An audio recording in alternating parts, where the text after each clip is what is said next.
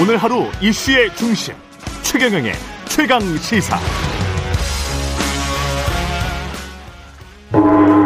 최강 시사 정치 사이다.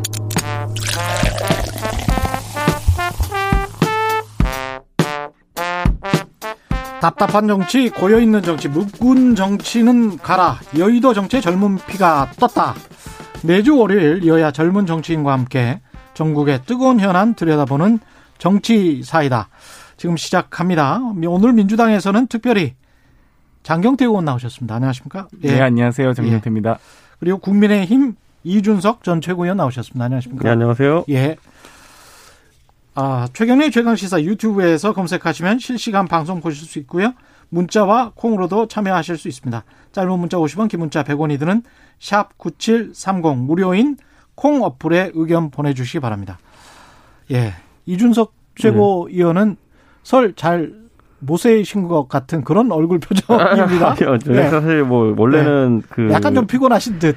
예, 그거야 네. 뭐그 다른 사정들이 있어가지고. 아 그렇군요. 근데 그 지역구에서 최근에는 네. 뭐 지역구 활동을 하는 것이 쉽지 않다 보니까 네. 왜냐하면 코로나 때문에 많은 게 제한되고 네. 그래가지고 이번에 서울 같은 경우에는 사실 많은 분들이 그냥 전화로만 마음을 전하고 네. 사실상 오프라인에서 이렇게 인사드릴 기회는 딱히 없었습니다. 두 분 나이 차이가 별로 안 나죠? 두 분 다 젊은 정신이신 음, 것 네. 같은데. 네, 저희 그렇죠? 제가 두 살 더 어립니다. 아. 형입니다.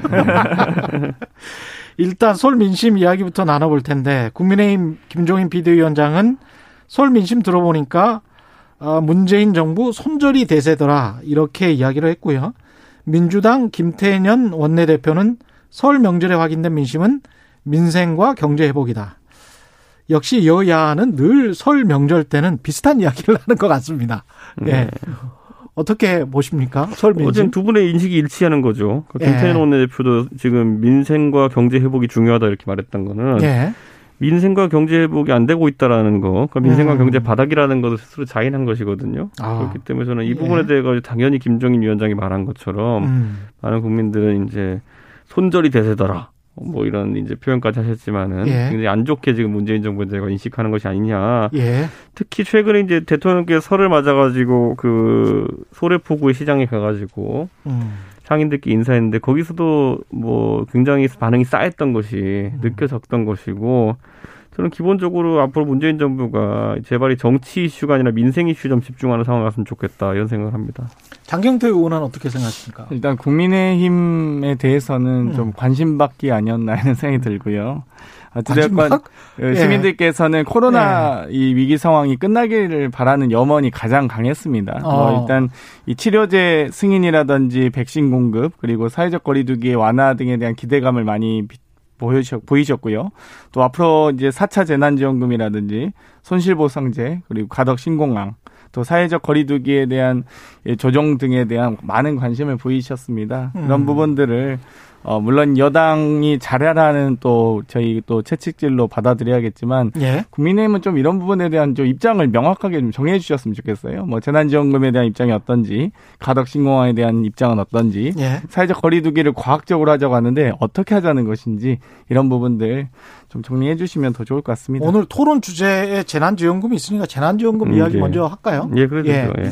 재난지원금 같은 경우는 김태년 민주당 원내대표가 어제 일단은 추경 편성에서 선별 지원금만 담고 전 국민 지급은 향후 재논의하자 뭐 이렇게 이야기를 했는데 어떻게 보시고 예. 저는 민주당이 이제 사실 내부적으로 음. 굉장히 다양한 주장들이 나오고 있는데 혼란스럽거든요. 왜냐하면 음. 이재명 지사 같은 경우에는. 보편 지급이라든지 예. 이런 것들 을 주장하고 있고 음. 지금 당내에서 이제 그 인사들 같은 경우에는 재정 문제 고려해야 된다 이런 얘기는 나오고 또 정부의 홍남기 부 총리 같은 경우에는 재정에 거의 빨간불이 켜졌다는 식으로 얘기를 하고 있거든요. 그래서 저는 이거는 당정 혼란입니다. 그렇기 때문에 민주당이 내분 좀 정리했으면 좋겠다 음. 이런 생각을 하고요. 이게 김태년 원내대표가 이제 사실상 선별 지급을 이제 하는 방향으로 정책 전환 이제 하는 것 같은데 많은 국민들이 아실 겁니다. 자영업자들이 굉장히 어렵고 그렇기 때문에 그들에게 지금 최대한 혜택을 주고 어쨌든 선별 지원해야 된다는 것은 야당의 주장이었고 홍남기 부총리의 주장이었습니다. 그렇기 때문에 지금까지 오히려 보편 지급을 할 듯말듯 이렇게 할 수도 있다는 식으로 계속 군불만 떼던 여당이 이런 어떤 재난지원금에 대한 혼란에 대해서 음. 상당한 책임을 져야 된다 이렇게 보는 것이고 결국엔 저는 최근에 여론이 도는 것을 보고 이제 여당이 간보다가 이제 사실 선별지급 쪽으로 틀었다고 보는 것이 6일부터 9일까지 SBS에서 입소시 의회에서 이제 한 조사를 보면은 선별 지급하라는 국민들의 여론 64.3% 그리고 보편 지급하라는 게 33.2%였거든요. 어. 그러니까 이번에는 국민들이 야당의 주장이 옳았다라는 쪽에 손을 들어주신 거다 이렇게 봅니다. 음. 뭐 아무튼 꿈보다 해몽이 좋으신데요. 뭐 일단 예, 저는 이제 국민의힘이 재난지원금에 대한 입장이 뭔지를 모르겠어요. 저도. 국회의원인데도 잘 모르겠는 게 1차 재난지원금 지급될 때는 음. 반대하셨죠. 그 당시 국가재정에 국가 채무에 또 부담이 된다는 이유로 2차 추경할 때는 아 2차 재난지원금 할 때는 저희가 국채 발행 안 하고 했는데 또 반대하셨어요. 근데 3차 재난지원금 나갈 때는 저희가 추경을 했는데 또 찬성하셨어요. 이제 4차 재난지원금 어떻게 생각하십니까? 선별 지급하는 아, 것으로 아, 선별 지급은 찬성하세요? 네, 음. 알겠습니다. 여당의 입장은 확실히 선별 지급 저희는 일단은 좀 가장 어려운 부분부터 예. 어찌됐건 사회적 거리두기가 유지되고 있기 때문에 어려운 부분부터 손실 보상을 해야 된다. 음. 선제적으로 지급해야 된다고 생각하고 있고요. 일단 이 전 국민적인 어떤 이 내수 증진용 음, 이런 부분들은 차후에 좀 논의 를 좀 더 해서 보강해서 또 추후 상황을 살피면서 하자. 란쪽으로 논의가 어제 뭐 추후 상황을 살피면서 하자는 사회적 거리두기가 완화되고 나서 지급을 해야지만 또 그 효과를 증대할 수 있지. 만약 지금 사회적 거리두기를 유지하고 있고 확진자 수가 일정하게 유지되고 있는 상황에서 예. 어, 좀뭐 성급하게 지급할 경우에는 오히려 4차 대유행을 또 이 좀 발생시킬 수 있다라는 음. 우려가 있기 때문에 어, 먼저 지금 어려운 소상공인과 자영업자 또 중소기업 또 사회적 취약계층에 대한 지원부터 먼저 하고 그 이후에 아마 그 부분에 대한 논의가 있을 것 같습니다. 저 얘기 저희가 6개월 짜던 얘기거든요. 지금 와가지고 이제 대충 이제 자기들이 생각한 것처럼 지금 이제 우리 이준석 최고 같은 분들만 국민의힘에 많으면 좋죠. 음. 네. 아니 그러니까 저희가 6개월 전부터 이 선별부터 좀 선별 지급해야 되는 것이고 네. 예를 들어서 그 사실 경기의 선순환 논리, 그러니까 음. 재난지원금 보편적으로 지급하게 되면은 결국 그게 이제 사실 돌아고 돌아가지고 다시 네. 경기를 선순환 시킨다 이 얘기가 그, 그, 뭐, KDI 연구에서도 그렇고, 상당히 효과가 제한적인 것으로 드러났고, 저희가 항상 하던 말이, 이 바보 샤워가 되면 안 된다. 음. 그러니까 뜨거운 물 틀었다, 찬물 틀었다 해서 왔다 갔다 하면 안 된다. 그러면서, 사실 아까 장경태 의원이 잘 지적했는데, 재난지원금을 보편적으로 지급하면 항상 문제되는 것이, 가장 어려운 분들, 그러니까 코로나 때문에 매출이 감소한 분들 중에서 업종이 가장 네. 어려운 분들한테는 온기가 안 간다는 거죠. 지금 음. 시점에 예를 들어서 정부에서 이렇게 집합 제한이라든지 코로나 방역에 대한 어떤 위기감을 고조시킨 다음에 예를 들어 장경태 의원한테 100만 원을 줘요. 그럼 장경태 의원이 그 100만 원 중에 500원이라도 노래방 가서 쓰겠습니까? 안 쓰거든요. 그러니까 저는 가장 어려운 분들한테 혜택이 가기 위해 가지고는 우리 직접 지원을 해야 된다. 음. 이런 것이었기 때문에 여당이 지금이라도 정신 차린 건 좋다. 음. 그러면은 제발 좀 인정해라 야당이 옳았다는 것을. 음. 근데 이 사실 이 논리가 이제 폴 세멜슨 같은 재정주의학자들이 많이 하는 얘기인데요. 예. 세후 소득이 증가했다는 믿음을 가지면서 소비가 진작되면서 총수요 곡선을 우상향한다 이 논리인데 재정주의학자에 대한 의견들은 사실 저희 더불어민주당과 비슷합니다. 그러니까 결국 국민이 힘들고 어려울 때 국민에게 빚 지우는 정부가 아니라 국가가 나서서 해야 되는 게 국가 역할이다라고 보시, 보는 거고요. 항상 이제 시장 에 맡기자는 게 국민의힘의 논리기 때문에 참 그 부분은 이제 국민 저 국민의힘과 생각이 다른 이준석 최고 같은 분들이 많으셨으면 좋겠습니다. 아니 저 되게 MB랑 똑같은 얘기 하는 거예요. MB가 옛날에 저 2008년대 리, 예. 그 금융위기 오고 이랬을 때 무슨 얘기냐? 디, 디스하는 거. 아니 아니요 똑같. 지금 지금 옛날엔 MB 아, 디스했거든요 민주당이. 예. 근데 지금 MB랑 똑같은 얘기하는 게 예. 그때 유가 환급금이라고 1인당 28만 원인가 줬잖아요. 예. 그걸 통해 가지고 경제가 선순환하고 그렇게 하면 경제가 살아난다 그랬더니 그 당시 민주당 인사들이 뭐라 그랬냐면은 음. 경 제학의 경도 모르는 사람을 비판하는 사람이 있어요 거기서. 음. 저는 지금 와가지고 경기 선순환 논리 만약 그거 옹호하실 거면은 나중에 가서 MB 간 것처럼 감세하시면 됩니다. 세금 줬다 줬다가 다시 주는 아, 걷었다가 다시 주는 것보다 감세가 더 효율적이에요.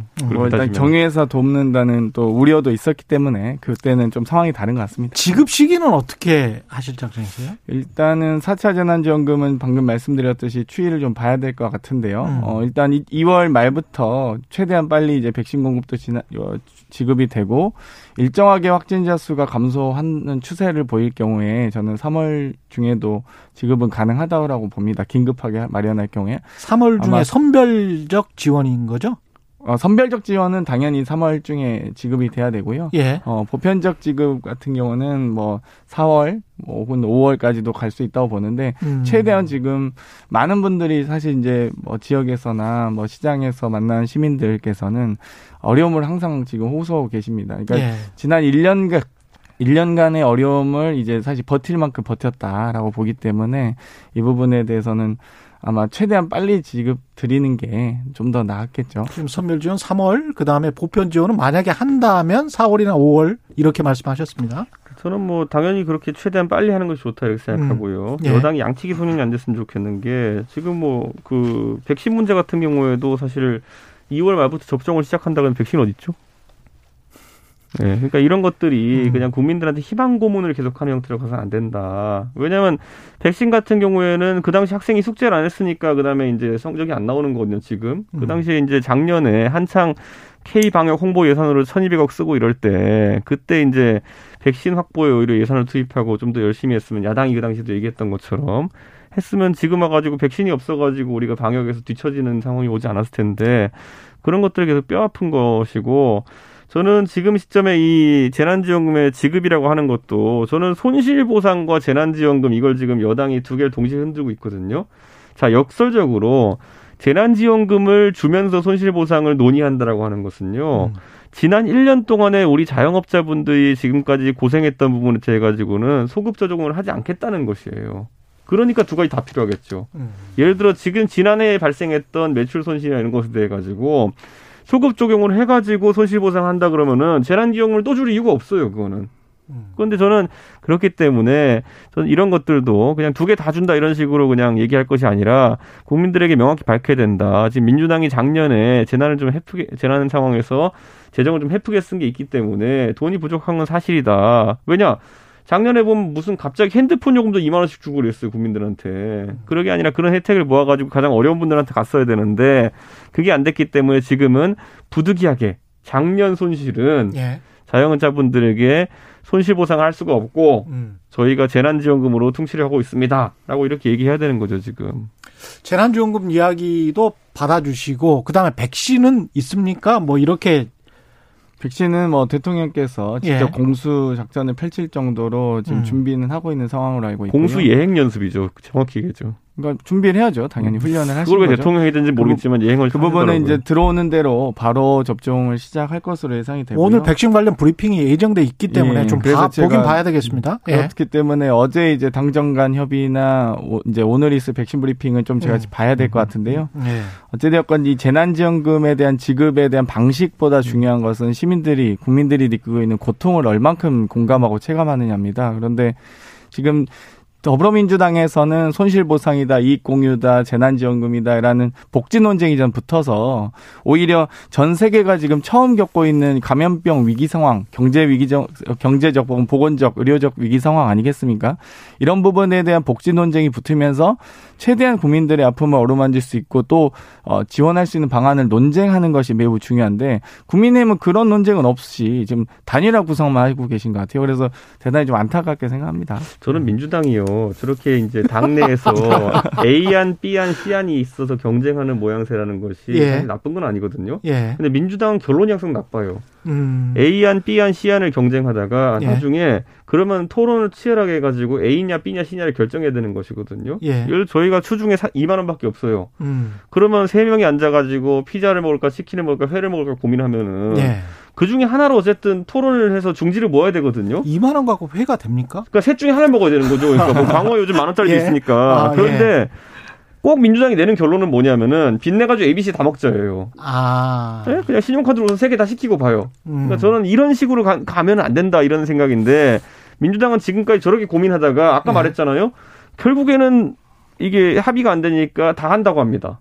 그러면서 또 약간 이가 빠진 것처럼 그 어, 손실 보상을 하면서도 지금까지 입은 손실은 더 이상 못 해드립니다. 그러니까 국민의힘 같은 네. 경우가 이제 아무래도 이 사각지대를 못 보시는 것 같아요. 눈에 보이는 부분만 많이 보시고 침소봉대 많이 하시는데 음. 예를 들면 이 8월에 정광훈 집회 이후에 3차 대유행이 조기 유행할 때도 음. 독감 백신 왜 빨리 접종 안 하냐고 저한테 그런 헛발질 하셨잖아요. 그렇기 때문에 또 60%면 면역력이 확보된다고 하는데 4천만 명 4천만 600만 명분을 확보하고 있는 백신을 아직도 부족하다. 만약 네. 백신 더 구매한다 했으면 그때 예산 처리해 줄 해줬을지는 모르겠어요, 사실. 제가 보기엔 국민의힘이 그렇게 호락호락 또 음. 예산을 어, 추경을 혹은 편성하는 것을 백신 확보 저... 과정에서 예산 편성하는 거 도움이 됐을지 모르겠는데 또 5,600만 명분 확보하니까 어, 또 이제 언제 이 공급을 하냐. 그러니까 항상 이제 물론 그, 그 부분에 음. 대한 호기심을 가지시는 건 중요한데 가장 중요한 것은 대안을 주셔야죠. 그러니까 아. 무조건적인 비판과 눈에 보이는 비판만 하지 마시고 눈에 안 보이는 어려움도 같이 좀 살펴주셨으면 민주당이 좋겠습니다. 민주당이 저 얘기 이제 하던 시절이 있었는데 그럼 캐나다나 이런 나라들 같은 경우 왜 인구의 300%까지 백신을 확보하려고 하느냐. 음. 이제 저희가 백신 기다려보니까 알잖아요.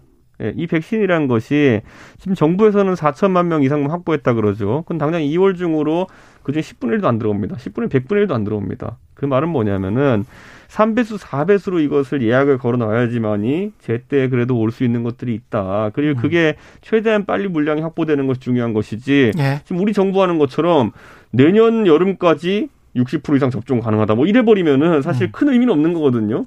그러니까 저는 그렇기 때문에 많은 국가들이 좀, 좀 빠른 국가들 같은 경우에는 4배수, 5배수, 6배수 이렇게 백신을 준비해 놓은 것이다. 민주당이 알 텐데 지금 와서 이렇게 변명하는 거 보면은 진짜 백신 준비 안 됐나 봅니다. 예, 백신 관련은 오늘 정부 접종 계획 발표를 좀 지켜보기로 하고요. 정확한 팩트는 아직 안 나왔으니까. 음. 기본소득 지금 재난지원금 말씀 듣다 보니까 기본소득도 또 여권 내에서도 논쟁이 되고 있는 상황이어서 기본소득에 대한 의견도 두 분이 다를 것 같습니다. 저는 네. 기본소득은 예를 들어 김종인 위원장도 주창한 적이 있지만은 예. 저는 보수의 기본소득이라고 하면 음. 지금까지 굉장히 다양하게 이제 약간 어, 지금 복지 경쟁하다가 누더기 같이 나온 복지 제도를 좀 정리하자는 취지가 큽니다. 예. 예를 들어 최근에 이제 젊은 부부들 같은 경우에는 통장에 자기도 정확히 왜 들어왔는지 그 항목을 파악하기 어려운 것으로 분할돼 가지고 뭐 10만 원, 12만 원 이렇게 자잘하게 들어오는 것들이 많다 이렇게 얘기하는데 그 총액은 유지한다 하더라도 어쨌든 좀 단순화할 필요가 있다. 이게 굉장히 중요한 것이고 그런 취지에서 그 복지의 재구조화 측면에서 기본소득을 좀 옹호하는 분들이 있고요. 민주당은 아까 말했던 것처럼 그 인터넷에 가면 그런 분들이 있습니다. 내가 무한 동력을 만들었다. 물로 가는 자동차를 만들었다. 뭐 이런 거 하는 분들이 있거든요. 그래서 이런 분들이 뭐 하냐면요. 선풍기로 풍력 발전기를 돌리고 풍력 발전기로 다시 이제 선풍기를 돌리고 또 선풍기에서 나온 바람으로 풍력 발전기 이게 된다고 주장하는 분들이 있어요. 근데 안 음. 되거든요. 그렇기 때문에 기본소득을 이제 재난지원과 마찬가지로 경기 진작 또는 이게 무슨 전가위보도식 경제 순환 구조를 만드는 것처럼 이제 계속 얘기하는 분들이 있는데 저는 그거야말로 뻥이죠. 그거는 그 무한 동력이 됩니까 그게? 그 집에서 해보십시오 선풍기랑 가지고. 장경태 뭐, 의원은 기본소득에 관해서 좀 고민을 해보셨습니까? 뭐 저는 일단은 저희가 눈에 안 보이는 사각지대가 많이 있다고 생각합니다. 그렇기 음. 때문에 뭐 예를 들면 뭐 중위소득 30% 이하에 지급한 뭐 기초생활수급자부터 시작해서 교육수당, 보육수당이 다 중위소득 뭐 40% 50% 이런 식으로 설계가 되어 있잖아요. 근데 그렇게 이제 수당 위주로 설계되어 있다 보니까 아무래도 좀 진짜 어려운 분들, 눈에 보이지 않는 분들에게 좀 어, 또, 다시 예를 들면 특수고용 특고 노동자분들인데 일정한 수, 그, 비, 그, 불, 불규칙적으로 불안정한 소득원이 있는 분들 그런 분들도 어려울 수 있거든요. 이런 분들이나 여러 가지 이제 사회적 취약계층이 있기 때문에 그 부분에 대한 좀 보완제는 된다. 그리고 한편으로는 또 이제 예전에 이제 이미 다 실패한 제도인데 자유시장 경제의 낙수 효과는 이미 좀 어렵다. 이제 현재 이 소위 자동화 시대나 이런 4차 산업혁명을 맞이하면서 우리 시대가 좀 달라지고 있다. 이제 분수 효과를 좀 노려야 된다. 이런 말씀들도 많이 하시잖아요.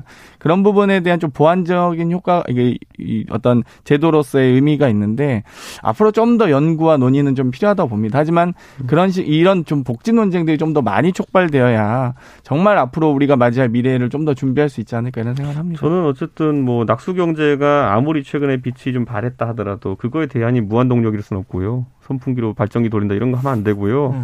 저는 기본적으로 여당에서 이제 복지의 재구조화라는 것에 대해 가지고 좀 더 전향적으로 나서면은 야당은 당연히 그 논의에 참여하죠.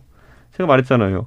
우리가 지금까지 피자를 먹고 있었는데 항목을 바꿔보자. 이 논의 같은 경우에는 충분히 참여할 수 있지만은 또 슬슬 얘기하다 나중에 다시 키자 이래버리면은 그거는 돈이 부담이 이게 전혀 안 되는 그런 시나리오를 짜는 것이거든요. 음. 그렇기 때문에 저는 민주당이 제발 좀 줄일 건 줄이고 늘릴 건 늘리고 여기에 대해서 큰 원칙에 공감했으면 좋겠다. 이런 생각을 합니다. 마지막으로 한 1분 정도밖에 안 남았는데요. 음. 국민의힘 오세훈 예비 후보, 나경원 후보 두 분 모두 서울시를 공동 운영할 수 있다. 안철수 대표와 이런 이야기를 했는데 이거는 뭐 당론 같은 겁니까? 뭐 저는 후보 차원에서 당연히 할 수 있는 얘기고요. 예. 그러니까 안철수 대표가 개인의 지지율은 좀 높은데 음. 그렇다고 당세가 강하고 이런 건 아닙니다. 음. 공동 운영한다고 하면 사실 서울시가 굉장히 큰 지자체고 음. 안철수 대표 측 인사들이라는 사람들이 그렇게 많은지도 잘 모르겠습니다. 예. 네, 그렇기 때문에 예전에 보면은 안철수 대표가 민주당이라는 거대 정당과 새정치 민주연합이라는 당을 만들었을 때 그때 당직을 1대1 배분했거든요. 예. 그럼에도 불구하고 사실 그 당시에 인재풀이 좀 빈약한 것이 드러났었는데 그 당시에 비해 더 빈약해진 상태에서 안철수 대표가 본인의 상징적 가치 외에는 또 이렇게 크게 어떤 다툼을 벌일 만한 그런 세력이 없기 때문에 음. 부담 없이 지금 우리 후보들이 그 부분을 던지고 있는 것이 아니냐. 음. 다만 이렇게 되면은 그럼 아까 말했듯이 안철수 대표 정도만 참여할 수 있는 공동 시정이라고 한다면은 음. 안철수 대표가 무슨 정무부 시장 할 건 아니지 않습니까? 그렇죠. 그렇기 때문에 안철수 대표 입장에서는 상당히 뭐 예. 내가 뭘 하라는 거야 이런 생각을 할 수 있습니다. 네. 이걸 거꾸로 안철수 대표가 말하면은 어. 국민의힘이야 당세가 크고 당내 인사들이 인재풀이 크기 때문에 음. 안철수 대표가 시장이 되면은 뭐 저희 쪽 인사들이 도움을 줄 수 있는 부분이 있을지 모르겠습니다. 음. 근데 이 역으로는 사실 선언적인 효과가 있고 음. 뭐 크게 안철수 대표가 받아들일 만한 역할이 주어지긴 쉽지 않다. 예. 네, 이렇게 봅니다. 뭐 일단 제가 보기에는 짜장이냐 짬뽕이냐 선택해야 되는데 음. 예, 섞은 게 음식인지 모르겠습니다. 오물인 것 같고요. 그러니까 정당을 방금 통합하는 예를 드셨는데 정당을 통합할 수는 있다고 봅니다. 새정치민주연합 때처럼. 근데 정부를 통합할 수는 없습니다. 그러니까 저희야 당직을 인선하는 과정에서 나눠 먹을 수 있겠죠. 근데 공직을 나눠 먹을 수는 없는 거고요. 어찌됐건 국민의힘이 결국 안철수 후보와의 연대, 뭐 통합 얘기하지만 결국 흡수를 고민하고 있는 것이 아닌가 이런 생각이 듭니다. 지하에, 게, 지하에 계신 김대중 대통령이 장경태 의원한테 굉장히 화내실 겁니다. 네. 두 말씀 감사합니다. 정치 사이다 더불어민주당 장경태 의원, 이준석 국민의힘 전 최고위원이었습니다. 고맙습니다. 네, 감사합니다. 감사합니다.